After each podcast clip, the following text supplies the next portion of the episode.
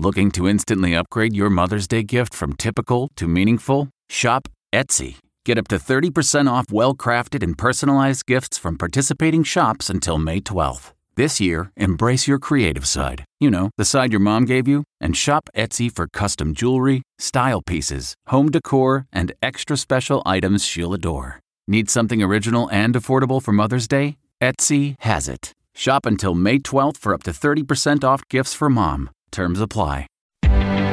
Reporter's Notebook.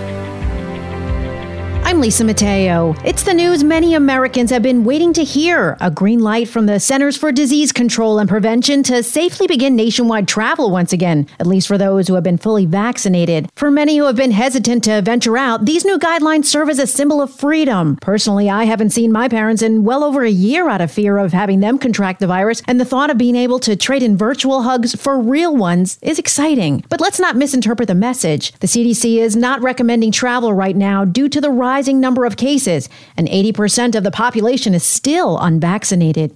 But it's a start. Lisa Mateo, CBS News.